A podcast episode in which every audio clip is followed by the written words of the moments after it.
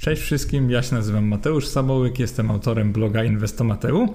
Jak widzicie, nagrywam też na YouTubie, mam też podcast i dzisiaj właśnie w ramach tego podcastu wypuszczę takie Q&A inwestycyjne i nie tylko.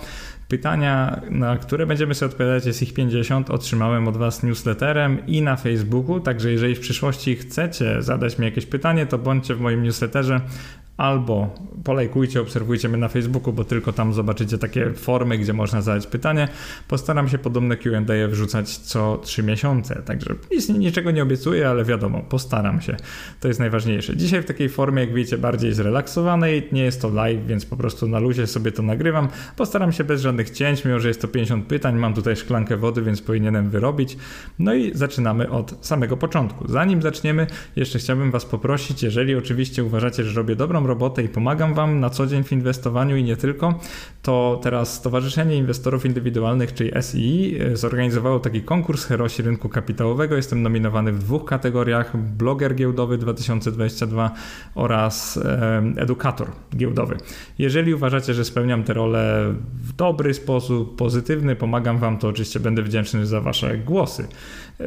Jak uważacie, ja link e, dam tutaj w opisie, więc ci z Was, którzy uważają, że pomagam, oczywiście, jeżeli zagłosują na mnie, będzie naprawdę super. Także z góry bardzo dziękuję, a my przeskakujemy do pytań, bo jak wiecie, lubię konkret, więc zaczynamy już od konkretnych pytań i odpowiedzi.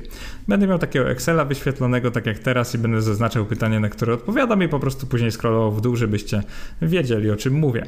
Zacznijmy od pytania Grześka, które brzmi następująco. Cześć, chciałbym zapytać o to, czy jeśli mamy już strategię budowania portfela opartą o ETF S&P 500, rynki rozwinięte, rynki wschodzące oraz obligacje i właśnie zaczynamy ją budować, to w jakiej kolejności powinniśmy kupować aktywa do naszego portfela, aby to zrobić? Przy założeniu, że nie startujemy z wkładem na przykład 10 tysięcy złotych, tylko budujemy konsekwentnie po 500 złotych miesięcznie. Pytanie bardzo częste, e, zwłaszcza nowicjusze je oczywiście zadają, czyli jak zacząć, żeby się nie sparzyć albo żeby nie bolało za bardzo?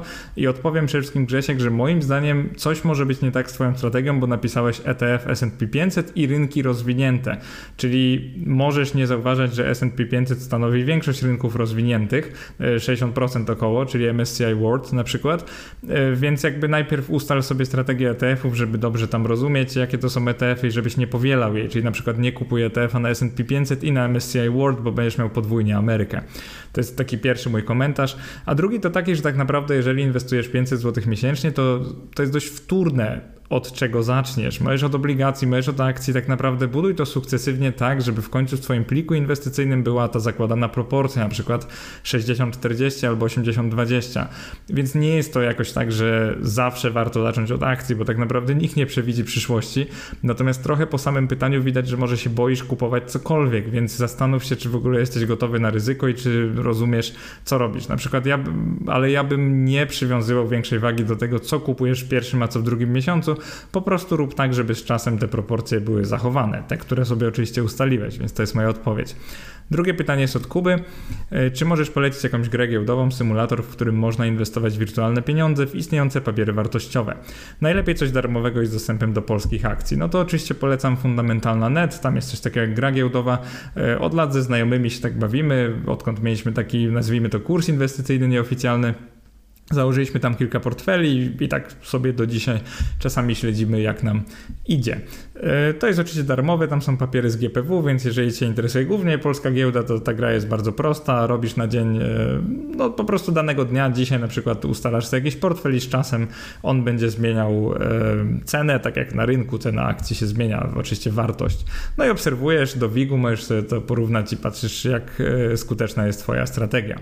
E, Kuba zadał kolejne pytanie, czy opłaca się sprzedać ETF STER 0,55% i średnim TD z ostatnich 10 lat na poziomie 0,6% i kupić jakiś tańszy, jeśli na chwilę obecną strata na nim wynosi 15%. Czy poczekać aż nadrobi trochę strat i dopiero przejść na tańszy?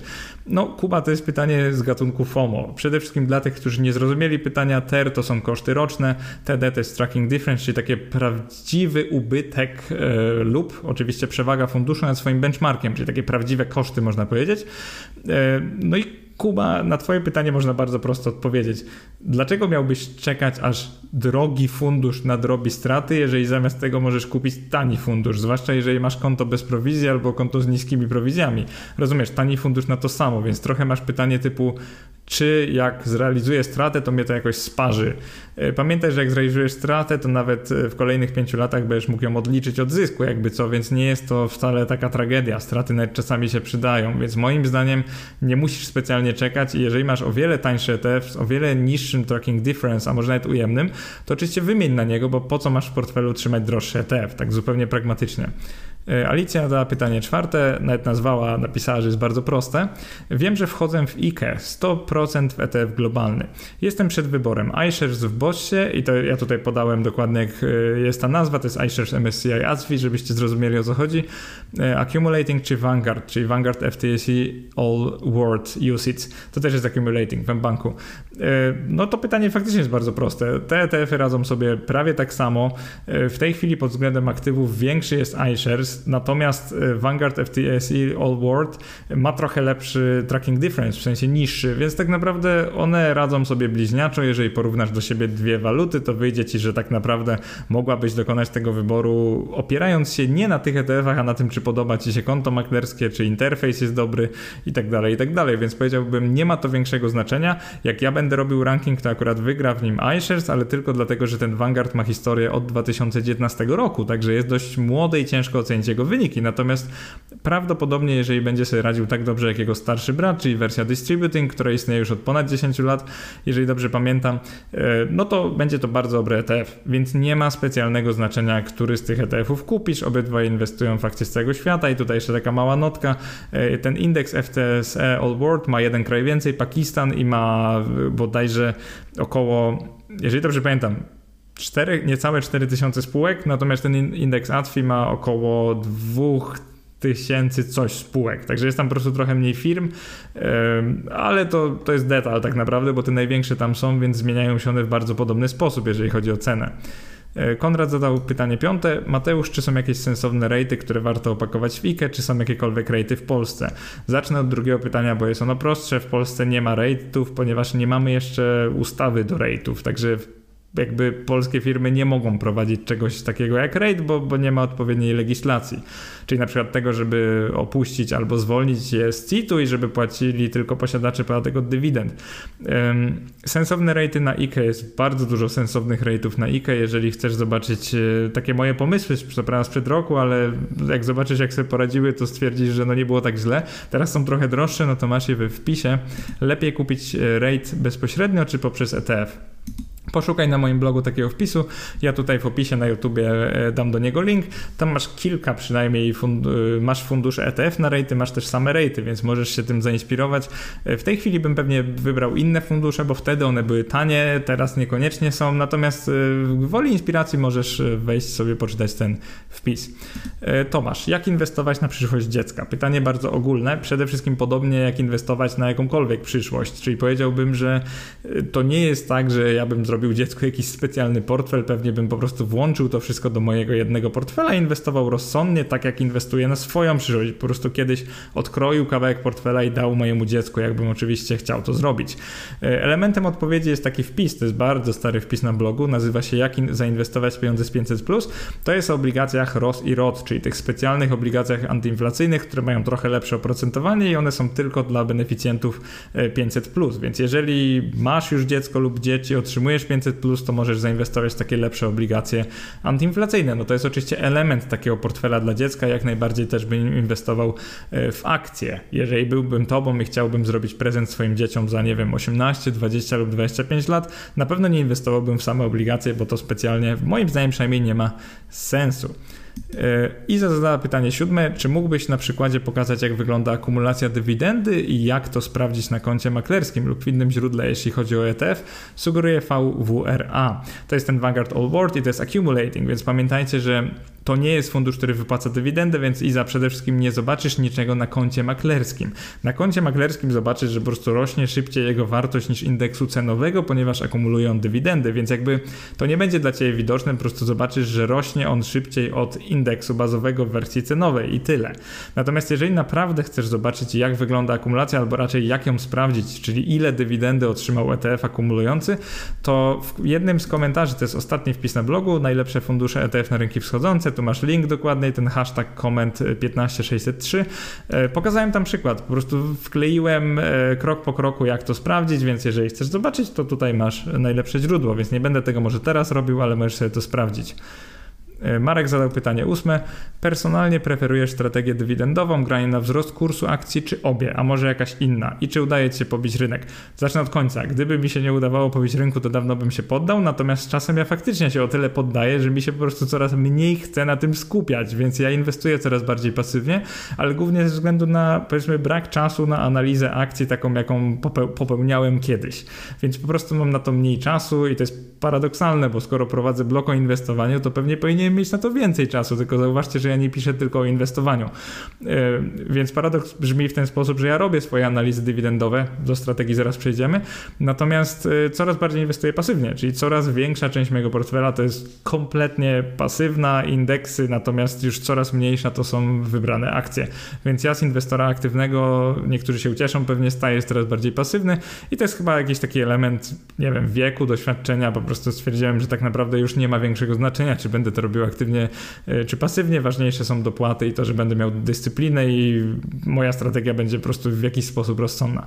Jeżeli chodzi o moją strategię, no to oczywiście, jak słusznie zauważyłeś, e, prawdopodobnie mam takie przechylenie w kierunku dywidend, ale nie dlatego, że uważam, że inwestowanie dywidendowe jest lepsze od inwestowania w szeroki rynek, bo takie po prostu nie jest, tylko dlatego, że prościej mi się analizuje spółki dywidendowe. Tak jakby fakt wypłaty dywidendy jest takim potwierdzeniem zysku i jakoś jak mam ten dywidend yield, to dużo prościej mi jest ocenić, czy teraz spółka jest tania, czy droga. I teraz, jeżeli chodzi o to, jakie spółki wybieram, no to oczywiście dywidenda jest ważna, natomiast to nie jest tak, że wszystkie moje spółki są dywidendowe, często taki typowy growth.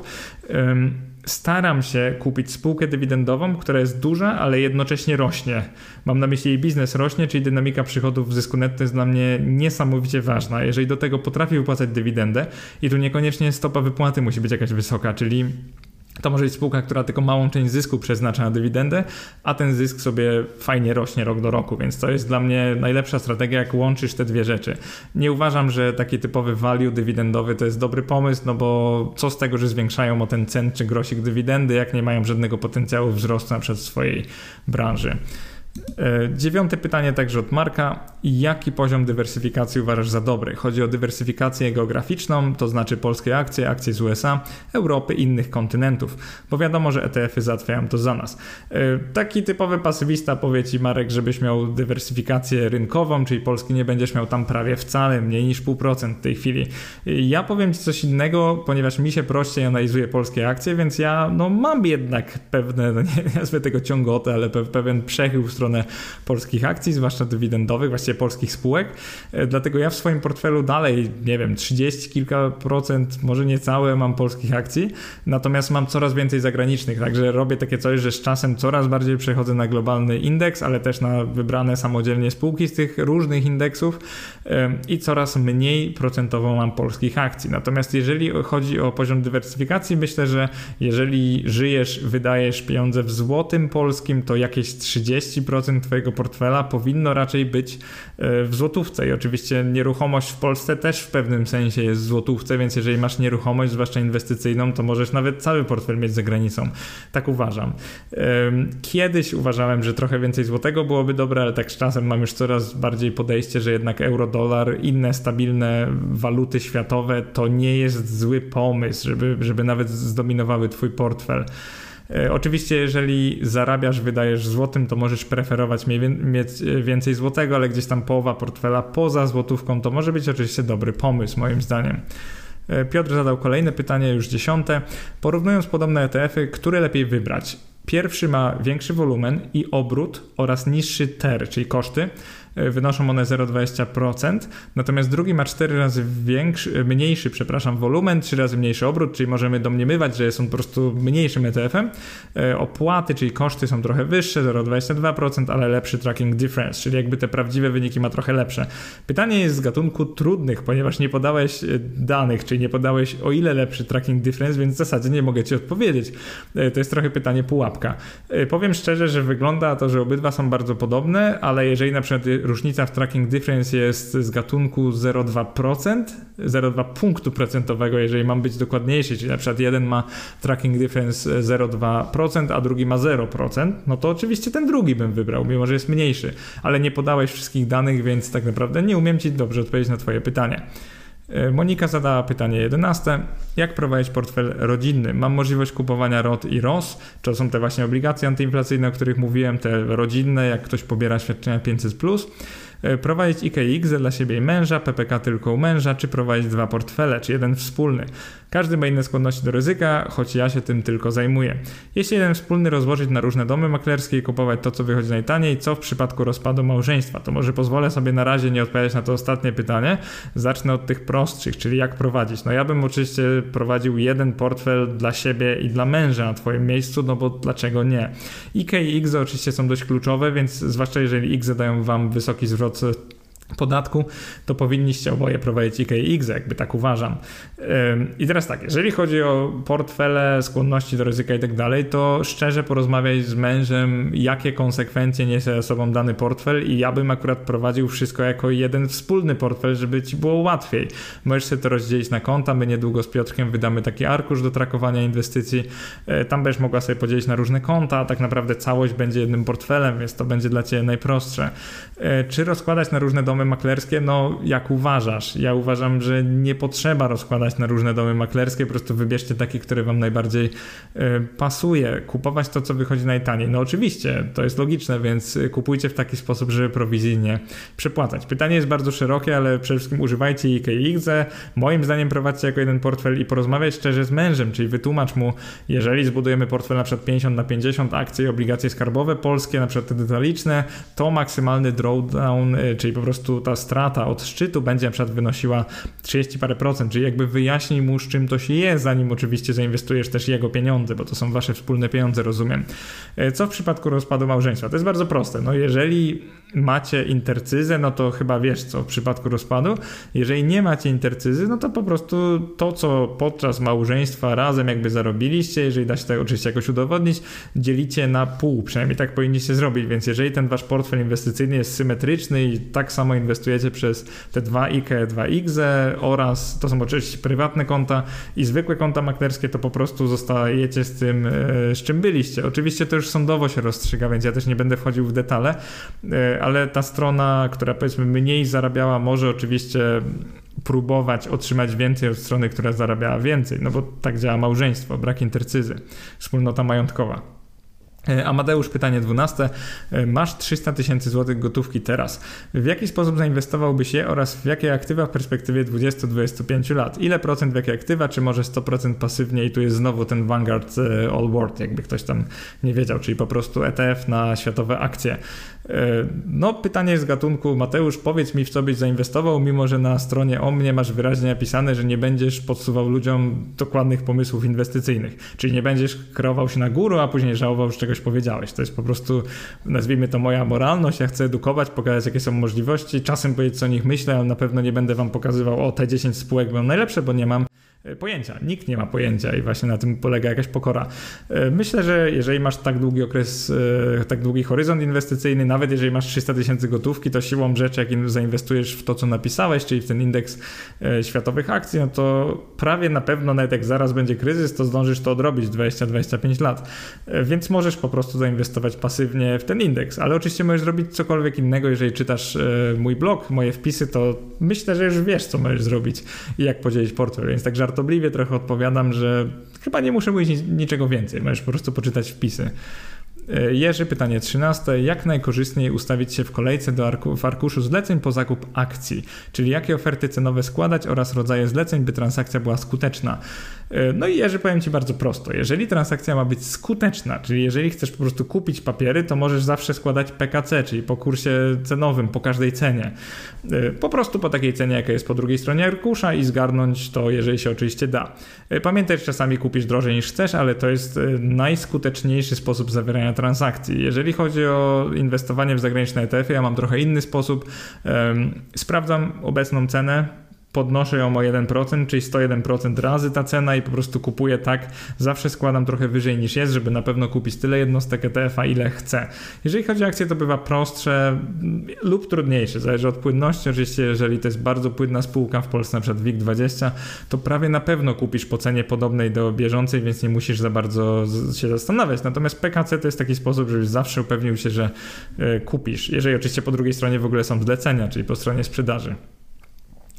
Adam zadał pytanie 14. W jaki sposób zmienić portfel akumulujący na rentierski, dystrybucyjny w sytuacji, kiedy podejmie się decyzję o rozpoczęciu wypłat z inwestycji? Czy warto to robić? To zależy. Jeżeli jest, jeżeli mówimy o IKX, to pamiętaj, że jak tam podmieniasz sobie portfel akumulujący, czyli na przykład ETF accumulating na ETF distributing, to nie płacisz tam podatku belki, co jest oczywiście świetne, bo po wielu latach prawdopodobnie na tym akumulującym uzbiera ci się bardzo duży zysk, więc jeżeli wymienisz go na distributing, to oczywiście zapłacisz prowizję e, za sprzedaż, później prowizję zakup, czyli stracisz tam do jednego, e, do 1% myślę, tyle stracisz. E, natomiast nie zapłacisz podatku belki, czyli tych 19% zysku wieloletniego, więc to jest mega duży plus. Natomiast to jest IKE, IX, więc tam jest naprawdę prosto podmienić, to nie musisz się zastanawiać, po prostu wymień na takie same ETF-y, tylko distributing. Jeżeli chodzi o poza IKX, to już nie jest takie proste, bo jak ci się uzbierało kilkaset tysięcy złotych zysku, a miejmy nadzieję, że się uzbierało, no to robić tak, robiąc taką podmiankę w przyszłym roku zapłacisz 19% zysku, to, może, to mogą być nawet e, setki tysięcy złotych tak naprawdę po wielu latach, więc kupisz mniej tego ETF-a distributing niż miałeś accumulating, więc teraz jest pytanie, czy w ogóle chcesz to robić, e, czy nie lepiej po prostu odkrajać sobie ten ETF accumulating, sprzedając go i wypłacając tak pieniądze, te takie emerytalne, e, lub inna kwestia, czy może wcześniej zacząć się przesiadać na dystrybujący, czyli na przykład kończąc 50 e, lat kupować już tylko ETF-y distributing mm, i powoli się przenosić albo nawet nie, więc jakby zadaj sobie pytanie, czy chcesz zapłacić patek belki od tej wielkiej sprzedaży ETF-ów lub akcji. E, Grzegorz, pytanie 15. Jakie są koszty handlowania akcjami amerykańskimi przez konto Revolut i jak rozliczać ewentualne dochody? Firma z Litwy rezyduje w UK. Według mnie fajna opcja dla początkujących, czyli dla mnie można kupować za małe kwoty akcje i cząstkowo. Dobry też walutomat. E, Grzesiek, powiem Ci szczerze, dla mnie inwestowanie przez Revolut to nie jest do końca inwestowanie. Po części dlatego, że można kupować cząstkowo akcje. Po też część jest taka, że ja nie czuję, że to jest dom maklerski taki jak no po prostu każdy inny dom maklerski, więc moje zaufanie do inwestowania przez Revoluta jest ograniczone. No mimo, że nie mam jakichś konkretnych przyczyn, to uważam, że dlaczego miałbyś od początku nie inwestować przez konto maklerskie? Revolut trochę zachęca do jakiegoś tradingu na krypto, tak trochę, przynajmniej ja mam Revoluta akurat nie do inwestowania, tylko do wymiany walut mm, i powiem Ci szczerze, że raczej bym przez niego nie inwestował. Nie widzę powodów, dlaczego miałbyś nie założyć konta maklerskiego, możesz oczywiście w komentarzach ze mną polemizować. E, Michał zadał pytanie 16. Który dom maklerski według Ciebie jest na ten moment najlepszy do prowadzenia rachunku? Rozumiem, że chodzi Ci o polskie. No, najtaniej wychodzi XTB, zwłaszcza jeżeli robisz to w euro lub w dolarze. E, w złotym przy niskich kwotach też wychodzi najtaniej, bo wtedy płacisz 0,5% transakcji, ale pamiętaj, że tam nie ma kwoty minimalnej, więc e, jak na przykład inwestujesz 500 zł, no to zapłacisz to no zapłacisz kilka złotych, tak, 2,5 e, złotego, tak jak w mBanku byś zapłacił na przykład około 20, jak inwestujesz 500 złotych, więc XTB jest najtańsze, natomiast pamiętaj, że w XTB nie masz IKX, więc tutaj Bossa i mBank wychodzą na prowadzenie. Tak w skrócie. E, Tomek zapytał się o polskie obligacje, TOS czy COI. To są trzyletnie oprocentowane WIBORem lub e, czteroletnie inflacją, czyli CPI. E, z jednej strony WIBOR już po 6 miesiącach, a z drugiej ciężko, aby WIBOR dogonił inflację na początku 2023. Ja Ci powiem Tomek szczerze, zawsze wybierałbym COI, mimo że TOS szybciej będą zarabiać na WIBORze. No i dlaczego ja nie przepadam za TOZami, czyli trzyletnimi, zmiennoprocentowymi? Szczerze mówiąc dlatego, że możesz wybrać równie dobrze bezpieczniejsze obligacje korporacyjne z Catalyst i one nie płacą samego wyboru, tylko na przykład jeszcze 1,5% marży, czyli tej stałej części. No to po co kupować obligacje, które przez pierwsze pół roku płacą mniej, a później sam WIBOR? No ja nie widzę żadnego sensu. Ja wiem, że ryzyko jest trochę inne, niemniej tak łatwo jest zainwestować w te bezpieczne obligacje korporacyjne. Mam na myśli najbezpieczniejszych, dużych firm, E, PKO, Orlen i tak dalej, takich większych, możesz też trochę bardziej pewnie zaryzykować nawet, e, niż te tozy, więc jeżeli już chcesz skarbowe, to zdecydowanie COI albo nawet EDO, jeżeli nie wiesz ile lat będziesz trzymał, będziesz nawet dziesięcioletnie. I tutaj nie spekulujmy, kiedy WIBOR dogoni inflację i czy w ogóle, bo nie wiemy, więc ja bym tutaj założył, że może dogonić, może nie, natomiast sama konstrukcja obligacji jest taka, że albo kupuj wtedy na dłuższy okres te antyinflacyjne skarbowe, albo przesiądź się na bezpieczne korporacyjne, które po prostu są lepsze od Więc koniec odpowiedzi. E, pytanie 18 od Piotra. Dlaczego jesteś tak dobry w tym, co robisz? Dzięki, że dzielisz się swoją wiedzą. No to jest mi bardzo miło, że tak napisałeś. E, bardzo mi się podoba, dlaczego jesteś tak dobry w tym, co robisz. No, dziękuję, zależy mi, żeby być dobrym w tym, co robię, więc pewnie dlatego jestem w tym dobry, że no, mnóstwo godzin na tym spędzam. E, natomiast jak mi się to udaje, no przede wszystkim mam pewien plan dnia. Często wstaję bardzo rano, piąta, szósta, dwie godziny tylko odpowiadam na komentarze i zaczynam robić jakiś zarys kolejnego wpisu.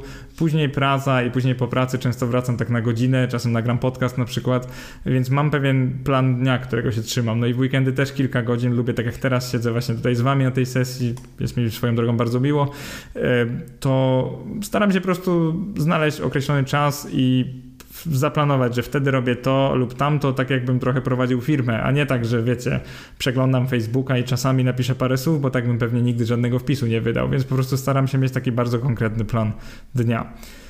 Dziewiętnaste pytanie od Jędrzeja. W jaki sposób i w jakiej ilości, na przykład ułamek portfela, przechowujesz suchy proch na wypadek krachu lub głębokiej korekty, o ile w ogóle?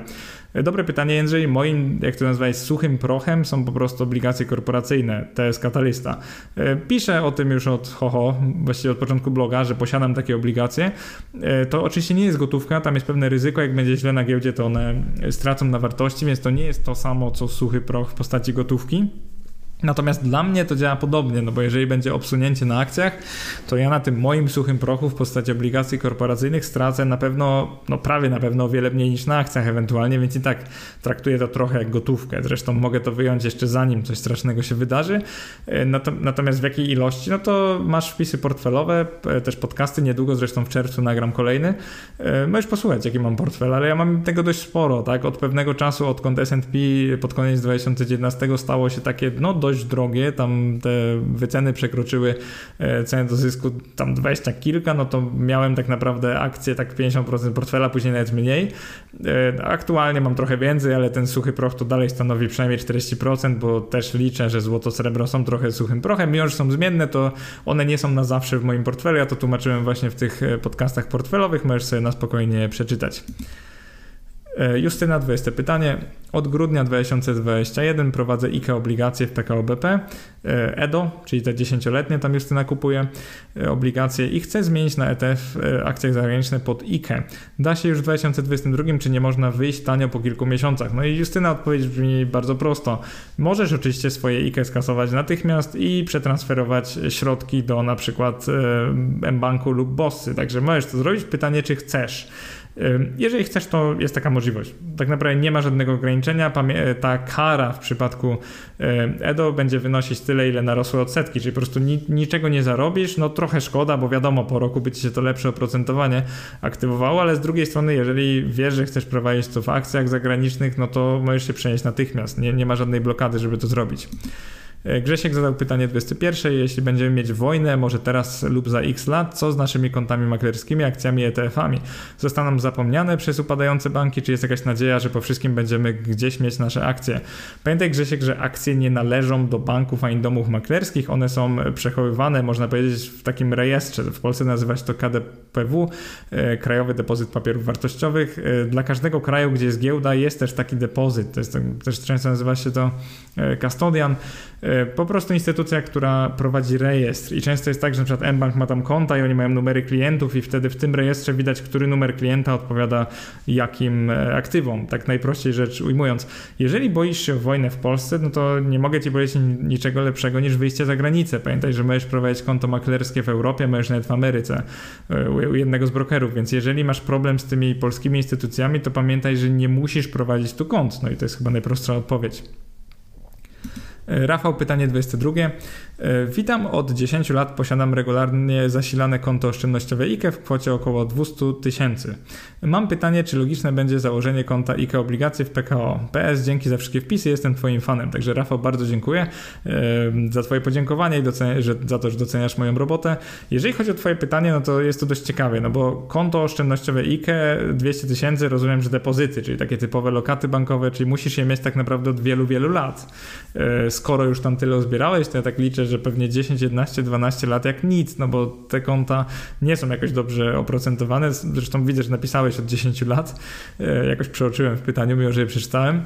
E, teraz tak, no, zależy jaki masz cały portfel inwestycyjny. Jeżeli masz duży portfel, masz też akcje, no to w IKE obligacje bym wtedy tego nie wrzucał, no bo na IKE najlepiej jest inwestować w akcje z prostego powodu, e, takiego, że po latach na nich zarobisz najwięcej. Jeżeli za 20 parę lat będziesz wyjmował, no to indeks akcji no pra prawie na pewno pobije IKE obligacje. No, bym się bardzo zdziwił, gdyby nie pobił. Jeszcze jest taka możliwość, że założysz super IKE w PKO i będziesz miał właśnie trochę obligacji EDO i na przykład ETF e Lixora na S&P 500, przykładowo. E, z tych tańszych ETF-ów, które są dostępne na GPW, więc pamiętaj, że jest taka możliwość. Ja osobiście, no jeżeli musisz na obligacje, to oczywiście przenieść, no bo IKA obligacje prawie na pewno pobije depozyty. Zresztą widzisz, jak teraz e, z Wiborem nie rosną ich oprocentowania, więc y, oczywiście, jeżeli chcesz mieć niskie ryzyko, no to możesz, nawet może powinieneś przenieść na IKA obligacje. Ja prywatnie bym się zastanowił, czy nie wolisz akcyjnego, ale oczywiście pomyśl sam, bo to jest twój portfel inwestycyjny. 23 e, pytanie od Piotra. Proszę o informację na temat możliwości optymalizacji podatkowej zysków kapitałowych poza IKX. E, pierwsza i taka jedyna oczywista możliwość jest taka, że możesz po prostu realizować straty, żeby sobie obniżyć e, bieżący podatek. E, natomiast nie ma na to takiej jednej dobrej strategii. Ludzie czasami tak robią, że przed końcem grudnia realizują stratę, żeby w przyszłym roku nie zapłacić podatku i zaraz w styczniu odkupują coś. Tylko pamiętaj, że no, ta strata przecież i tak by była narosła na tym koncie i kiedyś mógłby się zrealizować.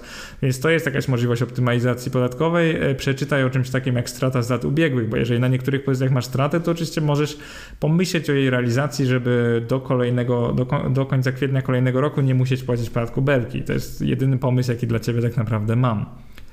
E, pytanie od Piotra 24. Jakie ETF-y wybrałeś do swojego długoterminowego portfela i dlaczego?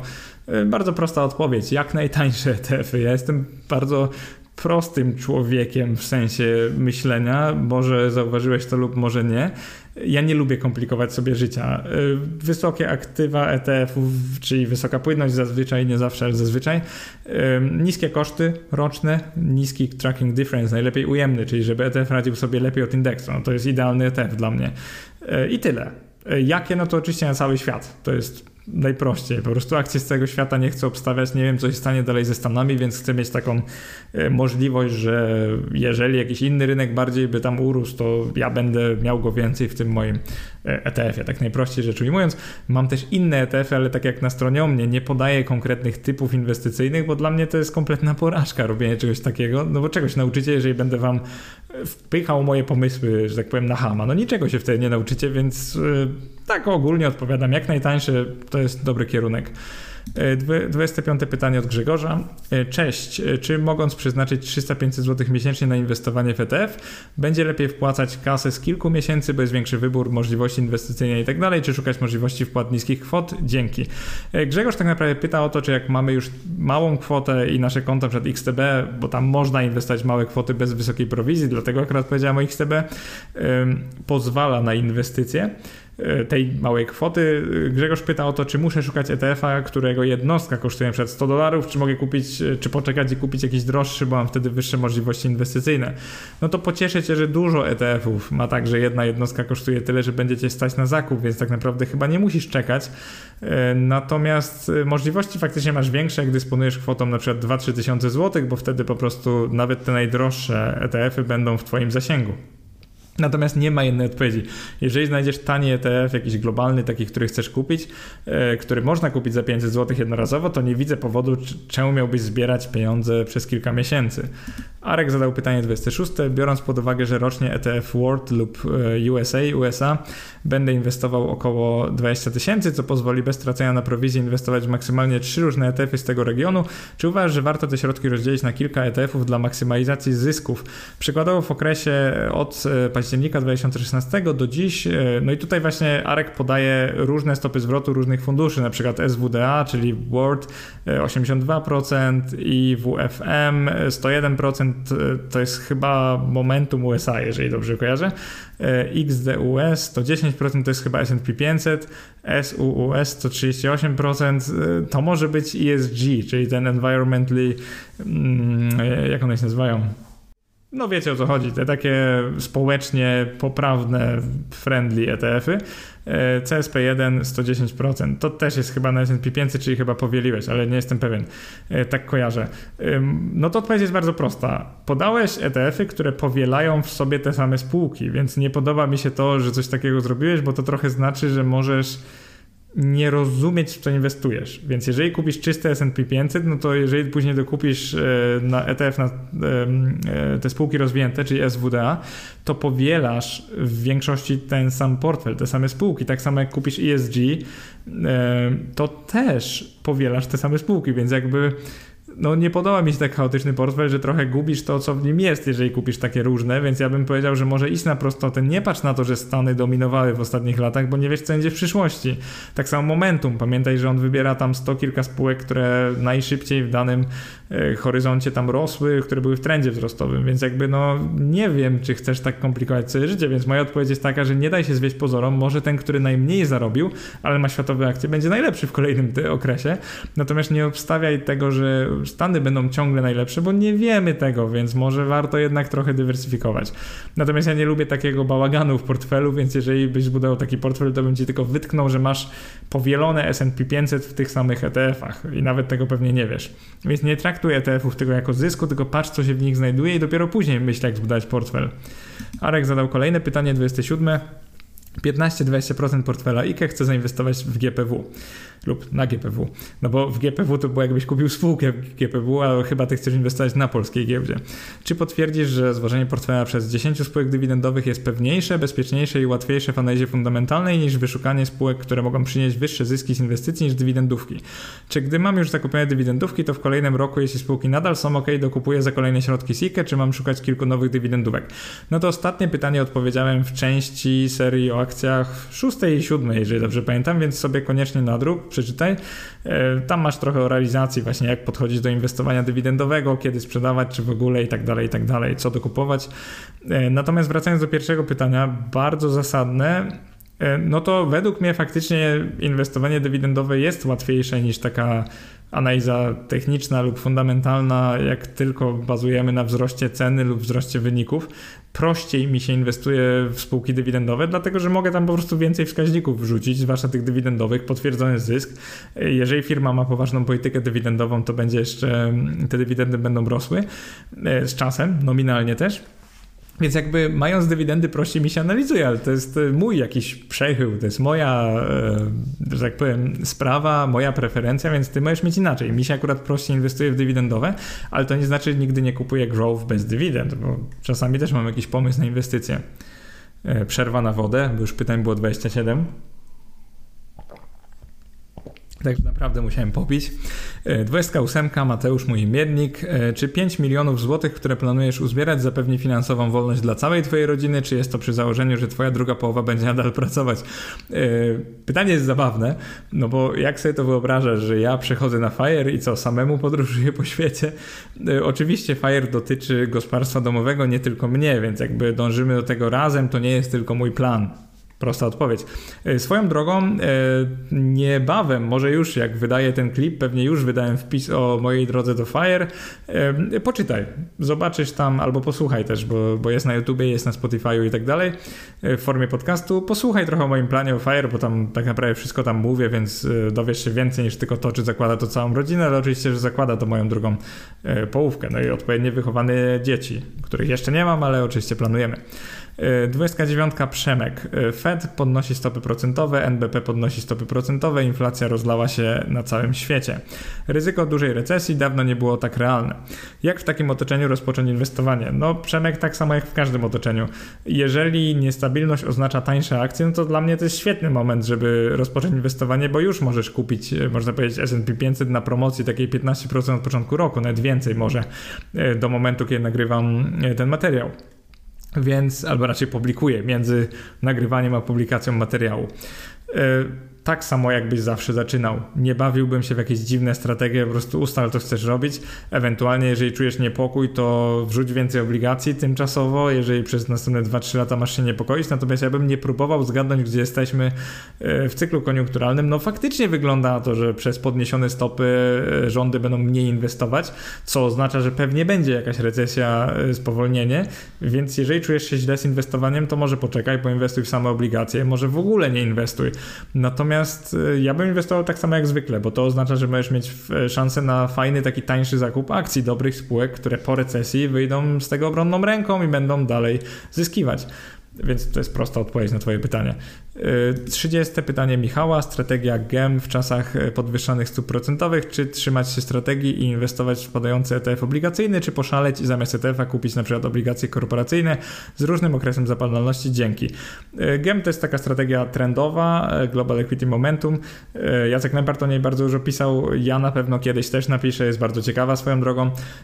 No to tak, jeżeli masz strategię, to się jej trzymaj. I co z tego, że ETF na obligacje spada, jeżeli ten akcyjny spada bardziej, bo rozumiem, że po prostu GEM dało ci teraz sygnał, że przez ostatnie 12 miesięcy akcje w twoim portfelu radziły sobie gorzej od obligacji, jakby się miał e, tych obranych, więc oczywiście kup ten ETF na obligacje, mimo że on spadnie, albo znajdź jakiś inny sposób. Możesz kupić obligacje EDO, możesz zaparkować w ogóle gotówkę, natomiast ustal sobie plan. Nie możesz mieć czegoś takiego, że masz plan i nagle ten ETF spada, to ty go nie będziesz trzymał.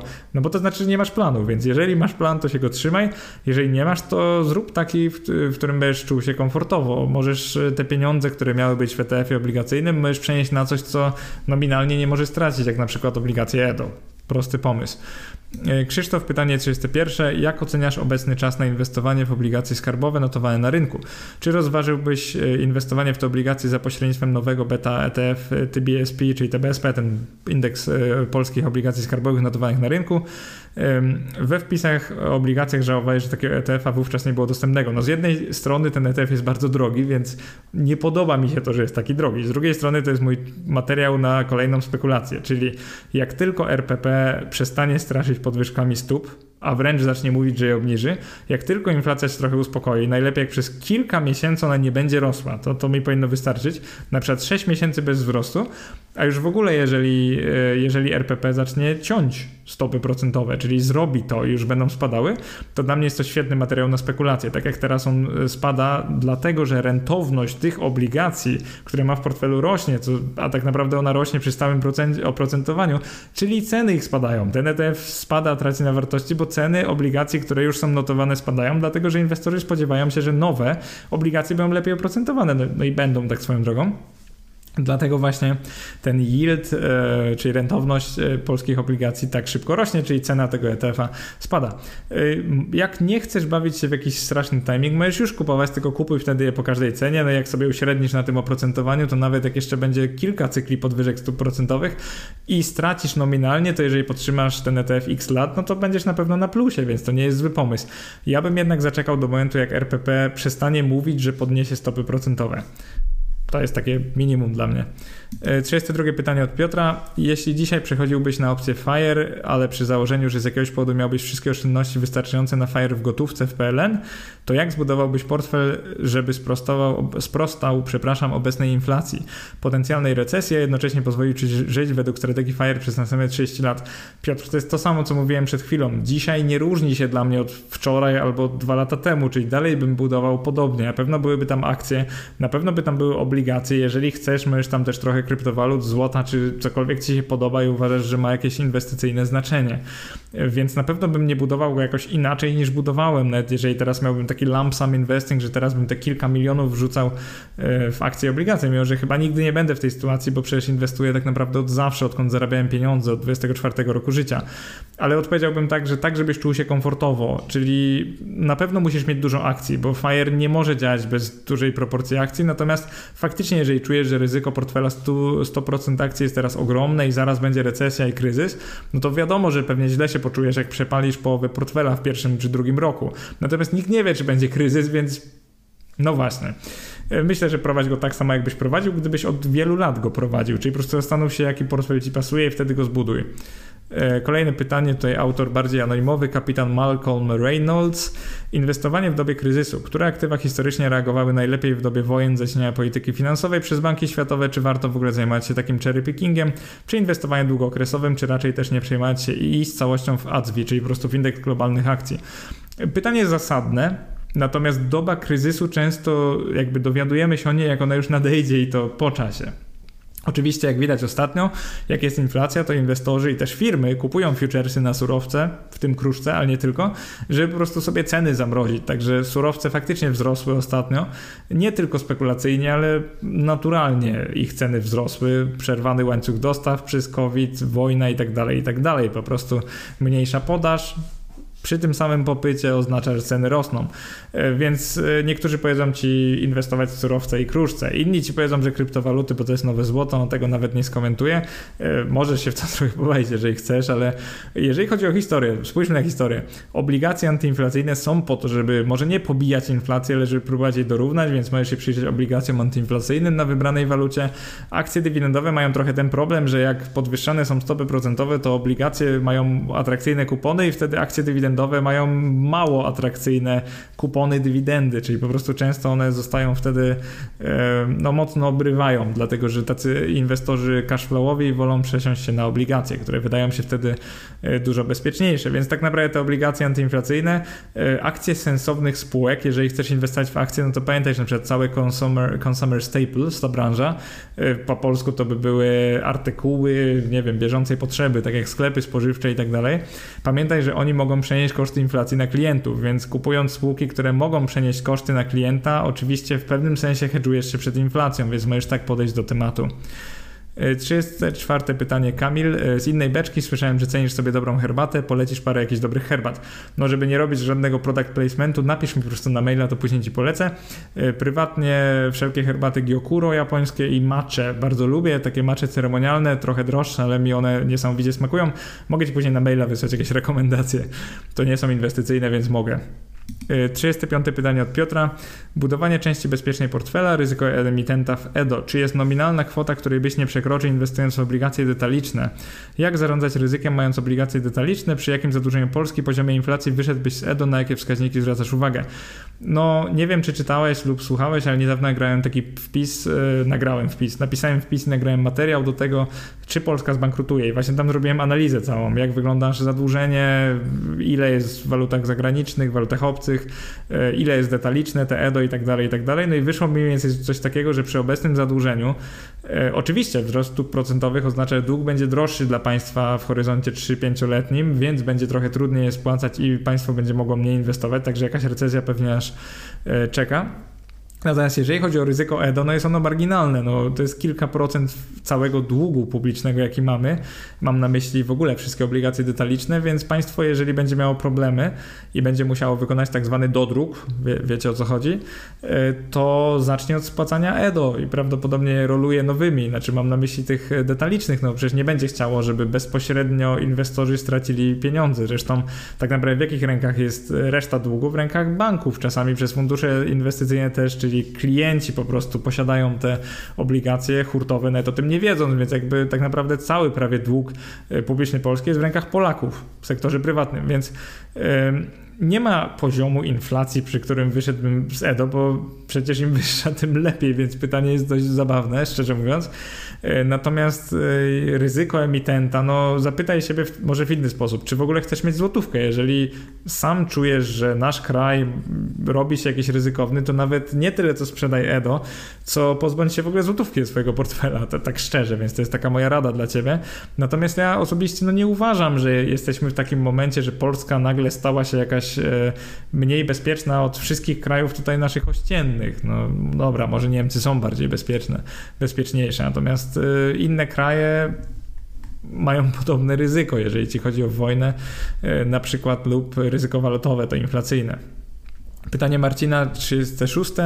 Czy posiadasz metale szlachetne w swoim portfelu, fizyki? Jeśli tak, to ile procent i w jakich proporcjach? Jeżeli nie, to czy widzisz dla nich miejsce?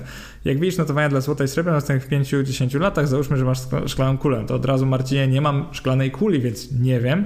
E, fizycznego złota, srebra nie mam w swoim portfelu, mam tylko te ETC na złoto i srebro, tylko dlatego, że po prostu chcę mieć coś innego od akcji i obligacji. Nie jestem wielkim fanem złota i srebra, e, są bardzo zmienne, potrafią 20 parę lat nie wychodzić pod poprzedni drawdown i tak naprawdę nie potrafię przewidzieć ich cen. Dla mnie są bardzo spekulacyjne, opierają się na wierze, trochę bardziej niż rynek akcji, ponieważ dla mnie rozsądniej jest zakładać, że światowa gospodarka będzie rosła, niż to, że inwestorzy będą widzieli w złocie dalej cenny kruszec. No pewnie będą, no bo przez setki, tysiące lat widzieli, ale to nie potrafię tego przewidzieć, więc nie jest to dla mnie jakiś materiał na 100% portfela. Znowu przerwa na wodę, wybaczcie. Kolejne pytanie od Marcina. 37. Co sądzisz obecnie o Vanguard Life Strategy? To co zawsze. Bardzo dobry ETF, jeżeli chcesz mieć akcje i obligacje. Jakby nie sądzę niczego innego niż zwykle. Koniec odpowiedzi. 38. Pytanie Tomasza. Jak chronić kapitał po 65 roku życia? Czy tylko obligacje skarbowe indeksowane inflacją, czy też trochę ETF akcyjnych? E, Tomek, zależy po co ci ten kapitał. Jeżeli dla potomnych, to zdecydowanie powinieneś mieć akcje, bo twój horyzont może być nawet no, mam nadzieję, 35-40-letni jeszcze i może tego jeszcze nie wiesz. Natomiast jeżeli dla siebie masz ograniczoną kwotę i chcesz sobie wypłacać dywidendy, e, czy tam odsetki, to oczywiście możesz mieć na przykład w większości obligacje skarbowe, żeby za dużo nie ryzykować, a w mniejszości ETF akcyjne, więc jakby zależy od kwoty, którą masz i właśnie napisać ochronić kapitał, no to jeżeli chcesz chronić kapitał, to myślę, że e, no jakiś miks obligacji skarbowych indeksowanych inflacją i trochę akcji światowych by się przydało. Może być bardzo mało, ale żeby jednak trochę mieć innej waluty, jeżeli chcesz naprawdę ochronić kapitał. Marek zadał pytanie 39, czy to dobry moment na kupno ETF, który zarabia na opcjach, czy istnieje taki w Europie? To tutaj podaję Ci ticker, e, to nie jest ticker, tylko nazwa właściwie, ticker jest na początku E50CC. E, istnieje taki w Europie, natomiast ja nie jestem fanem tych ETF-ów. To, żeby innym wytłumaczyć, jak one działają, no one z jednej strony kupują akcje, z drugiej zabezpieczają się przed spadkami, czyli one jakby redukują zmienność rynku akcji, tylko w praktyce działa to tak, że przez większość czasu są gorsze od zwykłych ETF-ów akcyjnych na cały indeks, więc jakby ja trochę nie widzę sensu, chyba że naprawdę czujesz, że to jest ten moment, tak aktywnie chcesz zagrać, no to wtedy będą lepsze od e, szerokiego rynku akcji, natomiast w czasach wzrostowych, czyli przez większość czasu będą gorsze, bo op e, koszt opcji one muszą ponosić, prawda, więc zależy, no jakby co chcesz zrobić. Natomiast, tak jak mówisz, on zarabia na opcjach, ale też traci na opcjach w tym sensie. E, Michał, pytanie 40, bardzo długie. Od czego by tu zacząć? E, jak sprawdzić, policzyć roczną stopę zwrotu z ETF zagranicznych kupionych na IKE XFM Banku? Nie chodzi o ryzyko walutowe, ani o to, w jakiej walucie notowany jest ETF. Sytuacja jest na tyle specyficzna, że w rachunkach emerytalnych w tym banku przy każdej transakcji kupna i sprzedaży wracamy do PLN i ponownie dokupuje, dokon, dokonujemy, miałeś na myśli przewalutowania. Skoro jak na przykład kupujemy S&P 500 notowany w euro, to ryzyko walutowe mamy w dolarze i żeby policzyć roczną stopę zwrotu, to powinniśmy policzyć, ile kosztował ETF i dolar rok temu i dzisiaj. E, niedługo, tak najprościej, niedługo wydamy taki wpis, gdzie będzie arkusz do inwestowania, w, tam sobie wbijesz wszystkie transakcje, on ci przejdzie wszystko na złoty. Oczywiście nie interesuje cię aż tak bardzo ta waluta końcowa, skoro możesz po prostu, jak masz ETF euro, który inwestuje w akcje amerykańskie, to po prostu liczysz do euro, tak? Euro złoty, więc jakby nie zmienia niczego to, że masz ryzyko w dolarze, skoro on ci to przelicza na walutę notowań, więc po prostu do euro musisz. Euro każdego dnia przeliczasz do złotego wobec ceny i kursu. Pamiętaj, ceny zakupu i kursu z każdego zakupu waluty, więc musisz brać to pod uwagę. Na samym koncie maklerskim może być trudno, chociaż one też mają takie podsumowania, więc chyba nawet nie musisz niczego liczyć. W tym naszym arkuszu do inwestycji będzie to dość dobrze ogarnięte, więc możesz po prostu poczekać. Pytanie 401 od Piotra. Jak dokonywać rebalansingu, gdy w ramach IKE mamy większość akcji i poza IKE mamy obligacje skarbowe indeksowane inflacją, przed EDO? Można dopłatami, ale co w przypadku, gdy wyczerpaliśmy limit wpłat na IKE lub portfel jest za duży? Jak najlepiej rozwiązać tego typu problem, czy w ogóle da się sensownie zrobić? No i to właśnie zależy, bo jeżeli twoje akcje są na IKE i poza IKE, to jest to dość proste, no bo masz je poza IKE, możesz odkrajać spoza IKE i e, więcej na przykład e, wrzucać na EDO.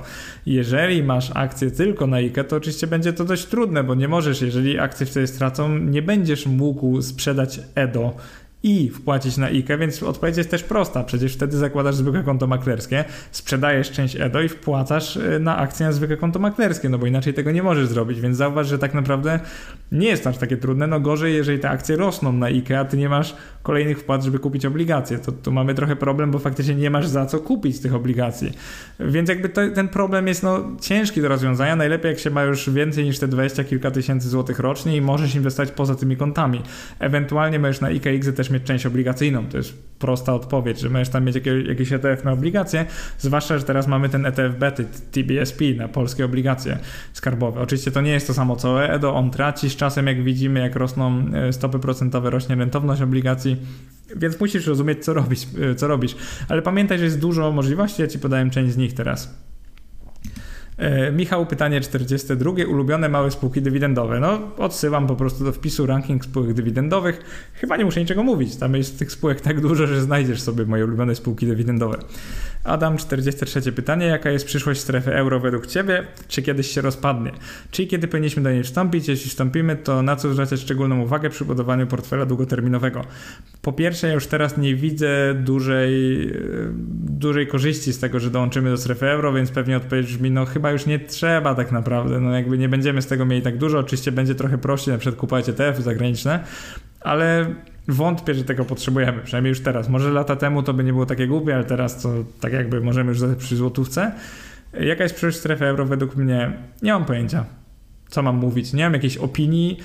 Pewnie będzie istniała, rozpadłaby się, jeżeli interesy poszczególnych państw w tej strefie byłyby bardzo rozbieżne od siebie, e, zwłaszcza oczywiście Niemiec i Francji, więc jakby uważam, że dopóki są zbieżne, to się nie rozpadnie, bo nie wiem dlaczego miałaby się rozpaść. No i zauważcie, że trudno by było E, dokonać takiego rozpadu, bo to był bardzo chaotyczny okres w Europie, a przecież chyba nikomu nie zależy na tym.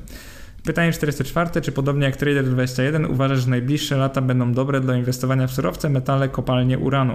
Czy te aktywa będą solidną alternatywą dla globalnych ETF-ów akcyjnych? Adamie, w globalnych, wśród globalnych ETF-ów akcyjnych masz też spółki, które kopią uran, złoto i srebro. Masz ich dość mało oczywiście, ale je masz. Więc pamiętaj, że jeżeli inwestujesz w to drugie, to też inwestujesz trochę w to pierwsze. Czy bym wrzucił cały portfel w surowce, metale, kopalnie uranu? Raczej nie. Uważam to za szalone, ponieważ ja chcę mieć dywersyfikację. Ja nie chcę obstawiać tego, że tylko konkretne surowce lub branże poradzą sobie lepiej, bo ja nie jestem aż takim aktywnym inwestorem. Y, możesz oczywiście mieć w portfelu, jeżeli na przykład masz 10-15 spółek, możesz mieć taką kopalnię uranu, jeżeli uważasz to za przyszłość, przyszłościową branżę lub oczywiście ten surowiec za dobry, natomiast nie uważam, że inwestowałbym tylko w to, bo jakby dla mnie nie jest to rozsądny sposób inwestowania. E, już w ogóle jak inwestujesz pasywnie, to kompletnie nie ma sensu nagle takie, taka przesiadka na surowce. No, nie wiem, jak twoja strategia mia, miałaby wyglądać. Kolejna sprawa, zobacz sobie historyczne notowania właśnie koszyka surowców, a e, szerokiego rynku giełdowego, no i dojdziesz do pewnie podobnych wniosków jak ja. Albert 45. E, Jeśli w ramach IKX masz możliwość zainwestowania w jedną z trzech grup aktywów, to te grupy to są ETF-y na spółki zagraniczne, ETF na spółki polskie czy akcje pojedynczych spółek polskich dywidendowych, to którą grupę w pierwszej kolejności wybrałbyś do opakowania w IKX, a które pozostawiłbyś poza IKX i dlaczego? E, powiem szczerze, Kiedyś miałem na IGZE polskie spółki, teraz mam coraz więcej ETF-ów na spółki zagraniczne, ponieważ chcę tam inwestować pasywnie. Więc coraz bardziej doceniam to, że mogę sobie opakować w takie konta emerytalne, których i tak nie chcę ruszać przez kolejne, w moim przypadku około 30 lat, obydwa konta. Teraz mam 33 lata, jeżeli ktoś nie wie. Więc jakby teraz wolę ETF-y na spółki zagraniczne lub oczywiście spółki zagraniczne kupione bezpośrednio. Jeżeli nie płacą dywidend, to też ma to duży sens na IKX. E, kiedyś miałem polskie spółki dywidendowe, bo chciałem szybciej zwiększyć wartość tego konta, czyli aktywnie inwestować. Teraz już coraz bardziej zależy mi na tym, żeby na tych kontach akurat pasywnie. Część z Was się zdziwi i powie, dlaczego Mateusz, skoro na IKX nie płaciłbyś podatku od dywidend z polskich spółek, to jest prawda. I dlatego trochę jeszcze ich tam mam. E, bo na tym koncie teraz mam, no nie, niespełna 150 tysięcy złotych, także od kilku lat wpłacam pieniądze. Natomiast polskie spółki mogę też mieć na zwykłym koncie maklerskim, płacę podatek od dywidend, natomiast on jest automatycznie płacony, więc jeżeli to są polskie spółki, to nie mam problemu z rozliczeniem, więc to też nie jest wcale takie złe. Znowu przerwa na picie. Bo mi się kończy głos. Y, pytanie 46. Łukasz, czy jest sens przeważania rynków wschodzących w portfelu pasywnym, podobnie jak Marcin Iwódź? Od razu odpowiem. Jeżeli przeważasz rynki wschodzące, to już nie jest to portfel pasywny w pewnym sensie, no bo nie jest pasywnym posiadanie więcej niż 8% rynków wschodzących teraz. Tak się trochę czepiam, ale E, z jednej strony lepsze wskaźniki cena zysku i cena wartości księgowej, zaś z drugiej strony, gdy któreś z państwa mocno się rozwinie, trafi do poli rozwiniętych. No to sam zauważyłem, pewnie zauważyłeś niedawno na grupie, mieliśmy taką dyskusję. Ponadto Niemcy są dużą gospodarką, zaś odsetek ich firm w globalnej kapitalizacji jest niewielki, to jest tam 2-3%, jeżeli dobrze pamiętam. Ponadto nie ma w tym kraju takiej tradycji szukania kapitału na giełdzie jak w USA. Czy są jeszcze jakieś inne aspekty? Jeżeli chcesz inwestować pasywnie, to nie przeważaj niczego, po prostu kup ETF na cały świat.